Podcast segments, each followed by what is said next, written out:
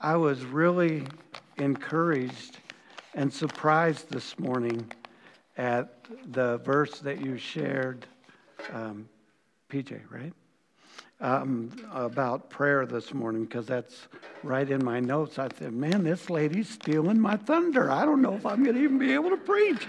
She's taking my message from me here. But it was really kind of a confirmation that God has a theme usually for his people, and we don't even realize it when we're putting things together. My message this morning is perseverance in prayer and the importance of prayer. Romans 12, 11, and 13 says this Never be lacking in zeal, but keep your spiritual fervor, serving the Lord. Be joyful in hope, patient in affliction faithful in prayer. Share with the Lord's people who are in need. Practice hospitality. Lord, I just pray that you will just bless these few minutes in your word and that you will teach us from your word, God, that you will uh, uh, allow us to be able to be doers of the word and not just hearers only, deceiving ourselves. God, just bless this time in Jesus' name. Amen. You know, as a chaplain and as a pastor, I speak with many people about spiritual things quite often and many different churches. Just like Dale, we go to different churches to share the chaplaincy ministry and, and to be able to speak my inner as speakers. And one of the things that I have in my interactions with most of the individuals, a lot of times as I share uh, spiritual things with people one on one, one of the things that comes up quite often is people's um, need for a greater emphasis in their own personal prayer life.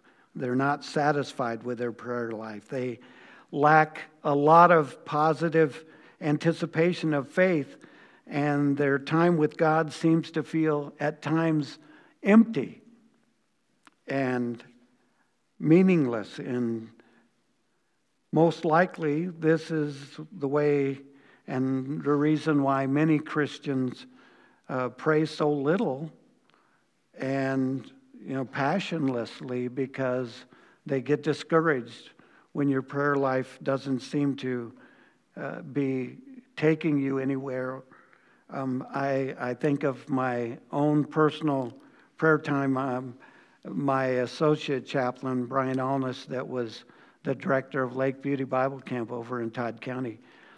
Um, uh, when he got COVID, we all just believed that, I mean, there's too many holes to fill with this guy. I mean, he, you know, he was the director of the camp. They were starting a camp, a Bible camp in Jordan. Um, he had a, a, a, Bible training certificate program going on. They had a building program. And then he was an EMT uh, for Swanville. And then he was uh, on call for my county as well as Morrison County as a responding chaplain when we're out of town.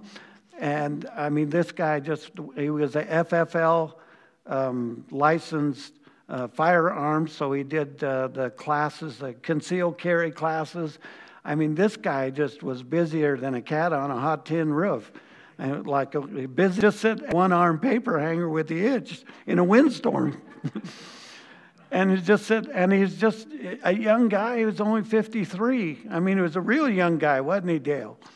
Um, and and I just believed that God was going to heal him. I just there was just I mean, it just was just something that we all were hanging on to. And then God took him home.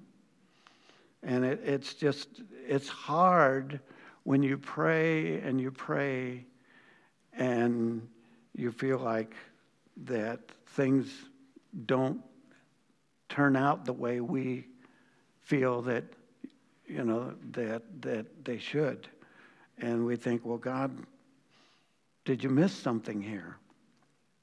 And that's hard, especially when you're supposed to be the one that's the example, you know. And, you know, you wake up Monday morning after preaching a message on Sunday and you're saying, Lord, is this really real for me? What I preached yesterday, I believe it and I want to follow it, but in my own life, there's those struggles that seem to don't have the answers. The scripture teaches us, and Jesus taught them, saying, Is it not written, My house shall be called of all nations a house of prayer? But you have made it a den of thieves. You know, one of the things that we're seeing in our society today is there's this attitude that I think has bled over even into the church. What is it? What's in it for me? What can I get out of this? Not what can I give, but what can I get? And we've become a society in our culture today as a society of takers and not givers. You know, we don't want to have to make any major sacrifices. We don't want to have any struggles if we can get away from them. We don't want any burden bearing where we have to bear other people's burdens. No inconveniences, no waiting, no uh, submission to authority, even in our society today. And yet, these ones that I have lost, I think of my dear elder brother Conrad, and then Ron Smith, one of my police officers that we've lost to COVID, and then Brian, I mentioned to you, and a couple of elders in our other churches, John, and, and then a dear sister, Wilma, and then my son's mother in law, Barb. One of the things that was said there at the funeral is I really believe this about each one of these dedicated Christian people is they were like the Good Samaritan story you know, there was the priest that went by after the Samaritan had been had robbed and, and beaten, but he was busy, you know, and we don't know what the story was with him. But he didn't have time, he had to pass on the other side. And then we know the story, but then finally the Samaritan who was willing to stop. And you know, there's an attitude that I'm you know, uh, I, I even have caught myself doing it, driving down the road and somebody's blinkers are flashing and maybe needs help. And I'm thinking, well, you know, today I, I've, I've got so much I got to get done. And well, if I stop, what if it's, you know, we don't, well, they've got to have a cell phone. You know, surely they've got somebody coming. And there's times where, where we maybe could have stopped and helped somebody or, uh, you know, a long way, and we don't. And yet, these people, um, especially Barb, she was one that didn't say, well, you know, they'll probably find help somewhere else, or I, I don't, I'm too busy. But she was one that would say, what happens to them if I don't stop? What happens to this person if nobody does take care of them? And, you know, we really, as God's people, need to be able to have that heart of Jesus. And we must build our house on that being led of the Holy Spirit. And that only comes as we build our house on that rock of prayer. And you know, one of the things about God is if, if we truly love the Lord, we're going to want to share everything with the people we love the most, the people that we care about the most. And of course, as the scripture says, and of course I know this is review for most of us, Second Chronicles would humble 14, where God says, If my people who are called by my name, if they would humble themselves, and then if they would pray, and then if they would just seek my face, then I would enable them to turn from their wicked ways. And he said, And then I will hear from heaven I'll forgive their sin and I'll heal their land. And how important it is for us as God's people. And you know, we see so much going on all around us. I think of, uh, and I, again, the, the things that are going on are unprecedented. our U.S. borders being wide open and everything that's the trafficking and the drugs and everything that's going on there, the COVID, the COVID-19 mandates and the trucker strikes and the Canadian crisis and school boards with the CRT, the critical race theory training and, and what's going on there, and the defund the police and the BLM and the Antifa and the uh, political corruption and crime out of control and the shootings and the breakdown of our justice system, the losing our con- constitutional freedoms, uh, the Russian war that's going on with Ukraine and China and Hong Kong and North Korea and Afghanistan and then the Catholic Church and the scandals that are going there and, and Bill Hybels and the affairs with Willow Creek and Ravi Zacharias and, and, and old, um, I mean, we could just go on and on. And it's, we see that it's a global issues that are going on that are breaking down in every segment of our whole world. And I remember in 9 11, when we had 9 11 hit, our churches were full for about a few weeks. And then everybody said, oh, okay, we can go back to normal. I think God's trying to get our attention here.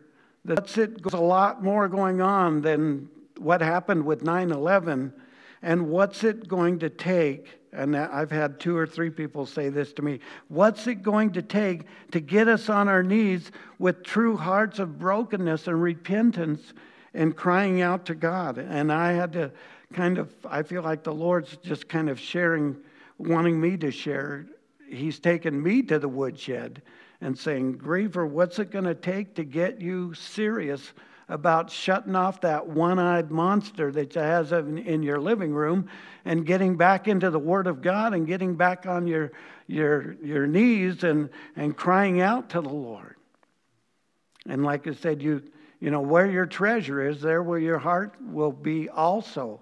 You know, you spend the most time. I think we went to Harry Potter down in the, the Universal Studios with our grandkids and I had my I love my Jesus hat on, and this guy was talking to me. He says, "I love Jesus too," and I said, "I just wish that people loved Jesus as much as they love Harry Potter."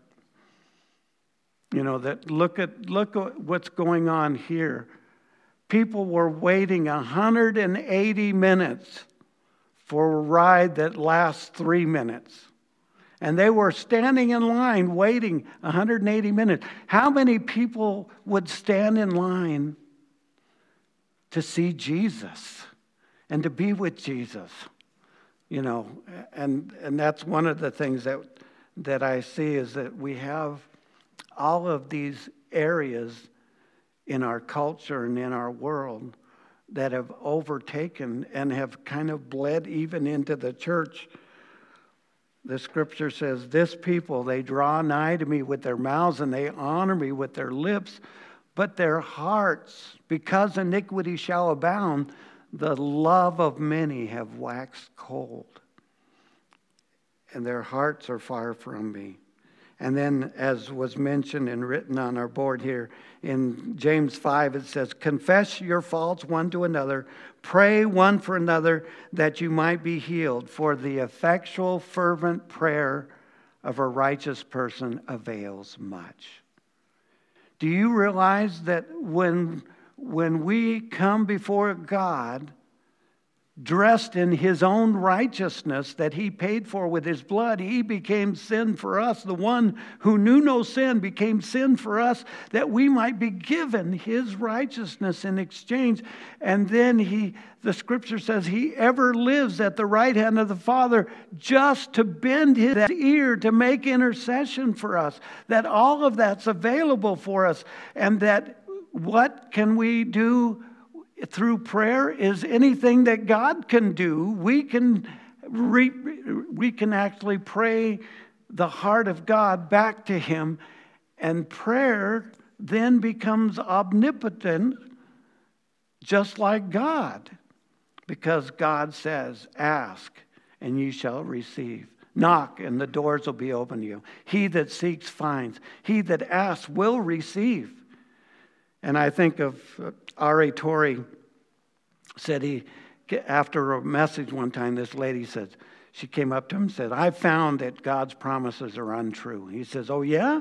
Which promise did you find is untrue? He says, Well, doesn't it say in John that if you ask anything with faith, believing, you shall receive, that the Father might be glorified in the Son?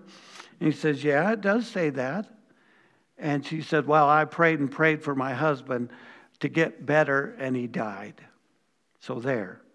God's promises are not true.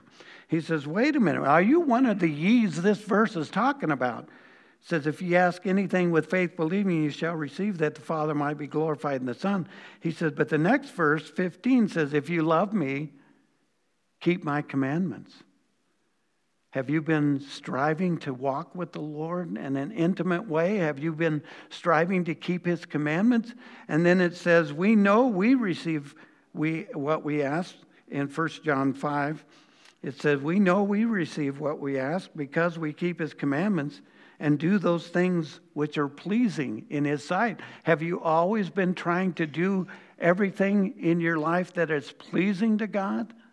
And she said, Well, no, I live by the golden rule, but, you know, I mean, nobody's perfect, you know. And, and he says, Well, you know, every and then the scripture says if you abide in me and if my words abide in you you shall ask what you were and i will do it.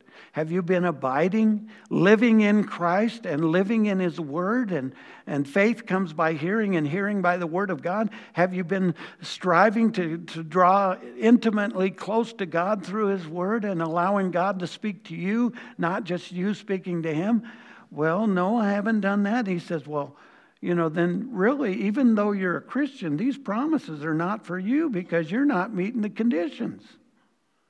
You know, a lot of times we, you know, we want, we think God's this this uh, this cosmic bellhop up there, and that we snap our fingers and you know and give him our prayer list, and and he's supposed to respond right away. But you know, the scripture here points out that we really need to uh, be able to claim those verses by meeting the conditions of walking in the Spirit. The Bible says, walk in the Spirit, and you will not fulfill the lust of your flesh. For the flesh is against the Spirit, and the Spirit is against the flesh, and these are contrary one to another, so that you can't do the things that you would. And there's the struggle, the battle that we've got to enter in every day as believers. The Bible says we've got to put on that whole armor of God every day. And I mean, and, you know, we, we can't let ourselves slack because the Bible says our weapons of warfare are not of this world. They're not carnal, but they're mighty through God, pulling down those strongholds, casting down every imagination that would exalt itself against the knowledge of God, and bringing every thought into captivity and the obedience of Jesus Christ. And that only comes through prayer. It only comes through walking in the Spirit. It only comes as we stay in God's Word, as we cry out to Him, as we become desperate. Are we in a desperate situation in the United States and prayer America today? When, as we, you know, and prayer is the one thing that, that God uses to, to actually allow us to be involved with what he's doing. And prayer is the thing that we talk about in church, but so, so little of it is, was, is done. I was, uh, I was encouraged that we spent, you know, at least five minutes we were praying together. And most churches, we just have a pastoral prayer and that's it. And most churches have done away with the Wednesday evening prayer meetings. That, that prayer seems to be the thing we talk about, but not much is being done. You know, there's barriers that we have in our lives that keep us from really being connected with the Lord. The scripture says in Isaiah 59 1 and 2 Behold, the Lord's hand is not shortened, that he cannot save, neither is his ear heavy, that he cannot hear. But your iniquities have separated you between you and your God, so your sins have hid his face from you, so he will not hear. Sin separates us from that intimacy with God. It's not that he can't hear, is he refuses to listen until we get things right with God. And there's so many times where we need that walk with God to be revitalized, and that only comes through repentance and brokenness and confession if we confess our sins, God is faithful. And He's just because He paid for them. He can do with them what He wants. He's faithful and just to forgive us our sins and to cleanse us from how much unrighteousness? All of it. And how important it is that we come before Him and, you know, I, am just a beggar telling other beggars where the food is because I'm not preaching at you, I'm preaching at myself. You know, I'm a, you know, I'm a chaplain and I'm a pastor, but I'm human, just like the rest of you. And I'm sure I sinned a couple of times before I even got in this building this morning. You know, it's not presumptuous sin, but I, you know, I'm human and we fail. And we need that. And we were even talking this morning. I don't remember who I was talking with. It may have been Dale. But we need to exhort one another daily. I need accountability. Uh, there's no limit to where I can go back to in my own flesh if I don't have those accountability partners, those prayer partners, those people that will exhort me. That Griever, how much time have you spent in entertainment and TV? And how does that line up with how much time you spend in the Word of God this morning or today? And, and what about you and your relationship with your wife? Are you still courting your girlfriend? Are you still, do you have a date night? You know, and, and you know, all of those things that, that we can let go if we don't have that support group around us. And especially as leaders, a lot of times we, we, don't, we don't have time to cultivate those deep level bonded relationships. Most men do not have one godly, deep level bonded relationship with other men. Everything is about a half inch deep and six miles wide.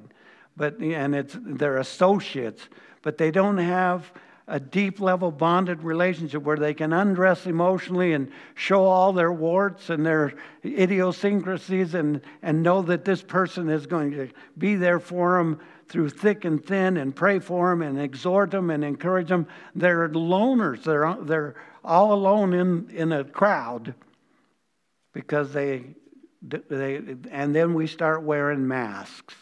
And the masks, you know, here's my in law mask, and here's my church mask, and here's my work mask, and, and, you know, and we have all these masks that we wear, and everybody has these expectations, but nobody's telling you what those expectations are. They just are unwritten and, and unverbalized, but, the, but you're trying to figure out what they are, so you're trying to be this way for these people. At the sheriff's office, I got to act this way, but then at church, I can act this way, and and then over at the towing place, I've got to act this way. No, you know, we've got to be able to take those masks off and be who God wants us to be all the time, whether we're in the bathroom or whether we're out and standing in the pulpit. We've got to be those people that God can use, being led and filled with His Spirit all that God is and all that God has and all that God wants are at our disposal through prayer. Prayer can do anything God can do. And Jesus said to them, Because of your unbelief, I say to you, if you had the faith of a grain of mustard seed, you could be able to say to those mountain of problems, Be thou removed henceforth to yonder place, and it shall be removed. And then Jesus said this Nothing shall be impossible unto you. Jesus promises that nothing will be impossible. But then again, we need to understand that God wants, a, wants us through prayer, through His Word, through godly counsel and support and individuals around us. He wants to promote our personal holiness. And you know, God doesn't always answer a lot of times because He wants to develop that intimacy with us. So, you know, and if we could actually see the full picture like God does, we are glad that He doesn't answer when we would want Him to, because again, He sees the end result and how it will glorify Him in a greater way and draw you in your depth of relationship and maturity with Him through His delay. You know, it's like we look at the backside of the tapestry and see nothing but knots and strings and, and, and nothing makes sense. God's looking at the front side of the tapestry and He sees the whole picture. We just see the slice of life that we're living in. And God is sovereign and knows it all.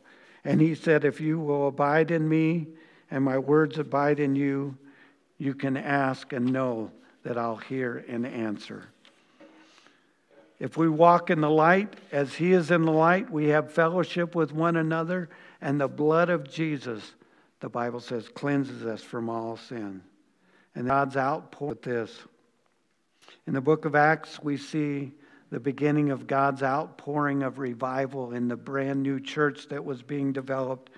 And the church was so empowered by the Holy Spirit that the people of that day say, These people have turned the world upside down, and they've come here now also. Wouldn't you love to see Jesus turn your community upside down? Which actually God turns the community right side up. It's sin that turns the community upside down. And we see that sin causes chaos and the confusion. Sin that has created it's, it's created the likes of Washington D.C. and the condition that we see our government in. God has an answer for sin and for a sin sick society. He Himself is the solution as we turn to Him. The books of Acts, they had prayer, and then the disciples were, you see at the beginning, they were in one accord, not a Honda, but they were in one accord all together. And then we see all through the books of Acts, we see that they were always there praying. And when Peter was let out of prison, they were praying for him. And the Holy Spirit came to do the work that only He could do, but the people were praying, and then the Holy Spirit worked. And then there was a great preaching of the Word, and as a result of that great preaching of the Word, then the Holy Spirit allowed the conviction of sin and brokenness. And there was great hearts that said, What must we do to be saved? And it was always repent and believe and the refreshing will come. Prayer, the Holy Spirit, God's Word, conviction, repentance, conversion, and then transformation. Even in the book of Acts, wherever you went, God's people were in prayer and in repentance, in brokenness, and God responds with forgiveness and healing, healing even to their land. And I, I just say this in the last here. The hope of America is only going to happen in the Lord. If America is to be saved, God must do it, and we must not look to the White House. We need to look to the church house. The people of God need to awake to prayer and repair to. We must return to the prayer closets return to prayer together in one place, in one accord. and then stand boldly for Christ, proclaiming faithfully his word. And I will just say this in closing Will you do your part? Will you humble yourself and pray and seek God's face and turn with brokenness and repentance from your wicked ways? And the Lord says, I will hear from heaven, I will forgive your sin I will heal your land. I'll heal your homes. I'll heal your church. I'll heal your community. I'll heal your state. I will heal your country. The reason the United States is in the condition it's in today is because the church is in the condition it's in today. My people. It's not the hippies. It's not Washington. It's me, it's me, it's me, O oh Lord, standing in the need of prayer. Let's pray. Father, thank you for this time together. And Lord, I just thank you for each and every one here and for their patience of, of uh, being able to listen to your word and take it to heart. Lord, we realize we're responsible for what we hear, that we can't just be hearers of the word only, but we need to be willing to do what you have said to each one of us individually through your Spirit. And Lord, I just ask that you'd forgive me where I have failed you. And Lord, help me to truly spend more time in prayer and more time in your word and more time praying for those that are lost around me and seeking for ways to share the heart and the love of Christ with those that need you so desperately. Oh God, we know your coming is soon. And Lord, we feel we're in the birth pangs of, of, of revelation. And Lord, I just pray that you would uh, allow us, stir our hearts, give us fresh vision, and Lord, convict us and draw us close to you, Lord, that when you come, you will find those that are faithful still able to uh, raise up those that have been faithfully working in your kingdom. Just bless this church and these people now. In Jesus' name, amen. Thank you. I appreciate being able to be able to share this morning.